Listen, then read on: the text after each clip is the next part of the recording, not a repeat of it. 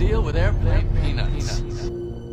If you've been online the past few days, odds are you've seen a lot of people talking about Matt Rife. Matt Rife. Matt Rife is being cancelled for his Netflix special. People on the internet are trying to cancel Matt Rife. This man right here speed ran getting canceled and losing his entire audience intentionally. Fresh off a world tour and his debut Netflix special, Matt Rife's popularity is at an all time high. But ever since Natural Selection came out on November 14th, a portion of his fans have completely turned on Matt Rife, attempting to cancel the comedian for jokes made about domestic abuse during his stand up comedy special. Just a month ago, it seemed like the entire world was in love with this guy. So, how did he end up here? Does it even matter? And was it intentional? No, I think the subject matter all just comes down to intention. Like, what, what's your intention in saying some reckless shit right now? Are you trying to upset somebody, or are you trying to make light of a certain subject so that way it doesn't take, take up such a negative space in someone's mind and they can laugh about something that may have brought them so much grief and discomfort? It's no secret Matt Rife's audience is made up of majority women, primarily young women who were first introduced to stand up comedy through Matt's viral online clips. And while it's great that he's been able to spread awareness and grow the art form to an entirely new group of people, this same strategy has come back to bite him in the ass to a certain extent. Matt Rife is almost always performing for a theater full of 25 year old girls who can't name one other stand up comedian and are all expecting to hear flirty crowd work. But when they instead get a domestic abuse joke, this type of aftermath is kind of predictable. A lot of his fans haven't been exposed to much stand up if any, and struggle to comprehend the concept of the intent behind the words mattering more than the words themselves. You can tell by who he is,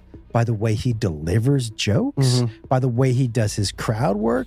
He goes in, but in the most non serious way. It's like watching Shane Gillis and thinking he me- like he means all of, yo, dude, he's this is where he he finds dark funny. Mm-hmm. That's fine. These comics are trying to make you laugh. Look at their intent. The intent is to make you laugh. I promise you, Matt Rife is a very respectful young man. He's not out beating people. He's not pro domestic violence. No. And that joke is not making anybody go home and hit their wife. Yeah. You, you know what? You touchy, f- you touchy pussies. Just because it's not fun for you doesn't mean other people aren't having fun with it. You don't get to be the fucking fun police. And you don't get to police what other people think is funny. Just for fun, quickly compare Matt Rife to the other biggest name in stand up right now, Shane Gillis. Shane has about a 0% chance of being called a misogynist by his audience because one, they're all the bros, but two, they seem to understand humor and have a baseline knowledge of what comedy is and what comedians are supposed to do. In fact, I'd even go as far as to say the demographic that makes up Matt Rife's fan base is typically the group of people who like to virtue signal on their Instagram stories and genuinely feel scared of being judged by their peers for laughing at certain jokes. Now, this is obviously a large, sweeping generalization, and there's plenty of exceptions to that rule. But it's not just ex fans who Matt Rife is getting heat from. There's plenty of negativity thrown Matt Rife's way from male comedy fans as well. Although these stances are often difficult to interpret because it seems like some people are just hating for hating's sake and echoing the opinions of other people online who have also never seen him live and want to judge an entire 12 year career solely from the crowd work clips they see on Instagram. If you've done your own research and find him not to be your cup of tea, that's totally fine. But it is impossible to say he's never done anything funny because his apology to this recent outrage was an all timer. For the people that were complaining, he sent them a link, said, This is, if you're complaining, here's where you should leave your complaints. Mhm.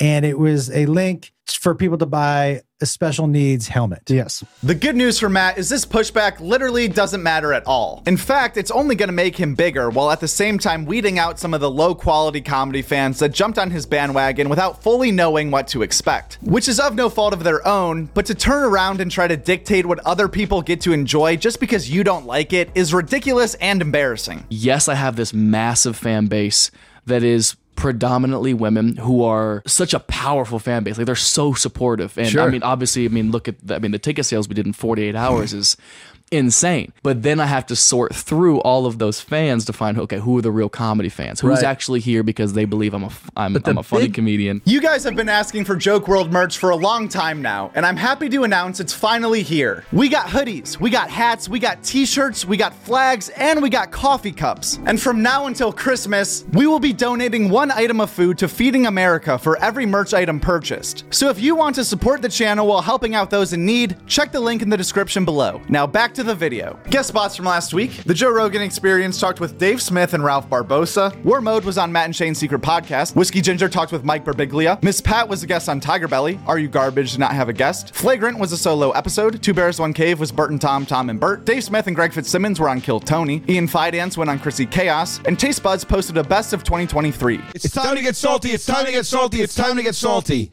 Grow up with the shoes. Grow up. Wow.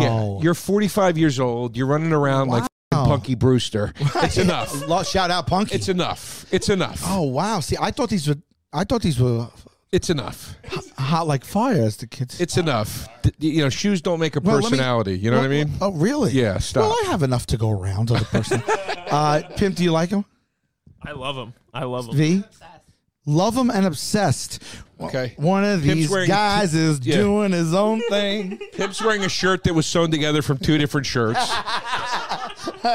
This past weekend with Theo Von spoke with Wayne Gretzky. Mike Cannon and Mike Fenoya were on Hey Babe. Ryan Sickler visited your mom's house. We Might Be Drunk was with Eddie Pepitone. Todd Barry was on the Blocks podcast. Todd was also on Stavvy's World. Jake Cohen was on Take Your Shoes Off. Being Ian with Jordan welcomed Civ from Gorilla Biscuits. Harrison Greenbaum was on You Know What Dude. The Honeydew talked with Prof. Girls Gotta Eat went on First Date. And Rick Glassman was on the Harland Highway. As far as new stand-up comedy specials are either out right now or coming out soon, Mike Birbiglia released The Old Man in the Pool on Netflix last week. Also on Netflix is Verified Stand Up, a two part comedy show filmed at Webster Hall in New York, featuring rising comedians such as Dulcé Sloan, Rosebud Baker, and Nimish Patel. Katie Boyle released I'll Do It Myself, which you can find on her YouTube channel. Also last week, Ali Siddiq released Don't Judge a Book by Its Cover on his YouTube channel, covering stories about parenting, dealing with people in society, and his signature life lessons. We also had Jim Breuer releasing Country Boy Will Survive on his YouTube channel. Right, first you had the Las Vegas call. Remember the Las Vegas call?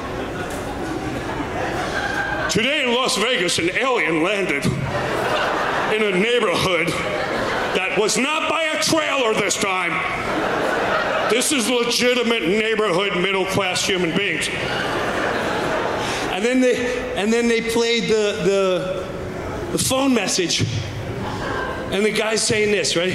Yeah, there's He's about eight to ten feet tall. And we're very, very frightened.